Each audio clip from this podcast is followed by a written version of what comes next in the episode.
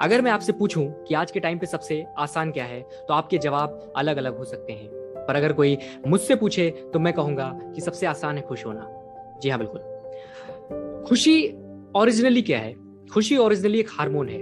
एक हार्मोन के साथ में आपकी बॉडी के अंदर में एक इम्बैलेंस है, ठीक है? जो कि अगर कुछ समय के लिए रहे तो बहुत अच्छी चीज़ होती है। बट अगर एक लंबे टाइम तक रहे तो आपकी बॉडी के अंदर ये एंग्जाइटी क्रिएट कर देती है। तो खुशी भी एक अच्छी चीज़ नहीं है, ठीक है? अगर मैं इसके एग्ज़ाम्पल की बात करूँ तो आ, कई बार आप बहुत थके हुए रहते हो और थके हुए होने के बाद में आप क्या करते हो? आप जस्ट अपना मोबाइल ओपन करते हो एंड मोबाइल ओपन करने के साथ साथ आप बहुत सारे रील्स देखना स्टार्ट करते हो। रील क्या होता है? पंद्रह सेकंड का कंटेंट होता है जिसके अंदर बहुत सारे इफेक्ट्स होते हैं बहुत सारा म्यूज़िक होता है आ, अलग अलग तरीके का कैमरा यूज़ करके लोग उस पंद्रह सेकंड को बहुत ब्यूटीफुल बहुत बेहतरीन बना देते हैं। एंड आप एक पंद्रह सेकंड का वीडियो देखते हो, आपके अंदर जस्ट डिज़ायर आता है कि नहीं, मैं और कोई पंद्रह सेकंड का वीडियो देखूँ, ठीक है? आप तुरंत स्वाइप अप करते हो और फिर एक नया वीडियो देखते हो। इस तरीके से धीमे धीमे ना जाने कितने वीडियोस आप देख डालते हो और आपके करीब करीब एक घंटे बीत जाते हैं। एंड एक घंटे बीतने के बाद आपको जस्ट रियलाइज़ होता है कि आपको कुछ मिला नहीं। और आप जो करना चाहते थे, वो आप नहीं कर पा रहे हो। एंड आप डिसअपॉइंट होना स्टार्ट होते हो, ठीक है? और उसके बाद में आपको लगता है कि मुझे कुछ मूवी देखना चाहिए। एंड आप फिर मूवी देखने चले जाते हो। एक घंटे एक घंटे, दो घंटे, ढाई घंटे आपने लगभग मूवी देखी।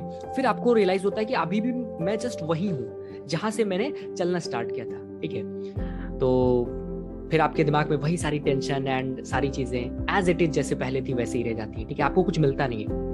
एक्चुअली में हमने ना, हमने, हमारे माइंड को हैप्पीनेस का एक एडिक्शन लगा दिया है। ठीक है हैप्पीनेस कैसे मिलनी है? किसी से बात कर लो। हैप्पीनेस कैसे मिलनी है? रील देख। हैप्पीनेस कैसे मिलनी है? वगैरह वगैरह की हमने डेफिनेशन सेट कर ली है ठीक है? एंड इस वजह से क्या होता है कि जस्ट हम जब ये एक्टिविटीज़ करते हैं तो हमारे माइंड के अंदर में क्विकली डोपामीन रिलीज़ हो जाता है। और उस डोपामीन की वजह से हम कुछ टाइम पे बड़ा रिलैक्स महसूस करते हैं। ओके okay, कुछ टाइम तक तो हम रिलैक्स महसूस करते हैं बट जैसे ही उस डोपामिन का इफ़ेक्ट फिनिश होता है, हम फिर से टेंशन के अंदर में आने लगते हैं, ठीक है? तो in reality we don't need happiness because happiness केवल एक स्टेट ऑफ़ माइंड है। स्टेट ऑफ़ माइंड का मतलब हमारी एक सोचने का तरीका है, या फिर आप कह सकते हो कि माइंड की कंडीशन है, बस, इससे ज़्यादा कुछ नहीं है। हमें इन रियलिटी हमें जिस चीज़ की ज़रूरत है दैट इज़ पीस हम सभी को पीस चाहिए। पीस का मतलब शांति। हम सभी को अपनी लाइफ के अंदर में पीस चाहिए।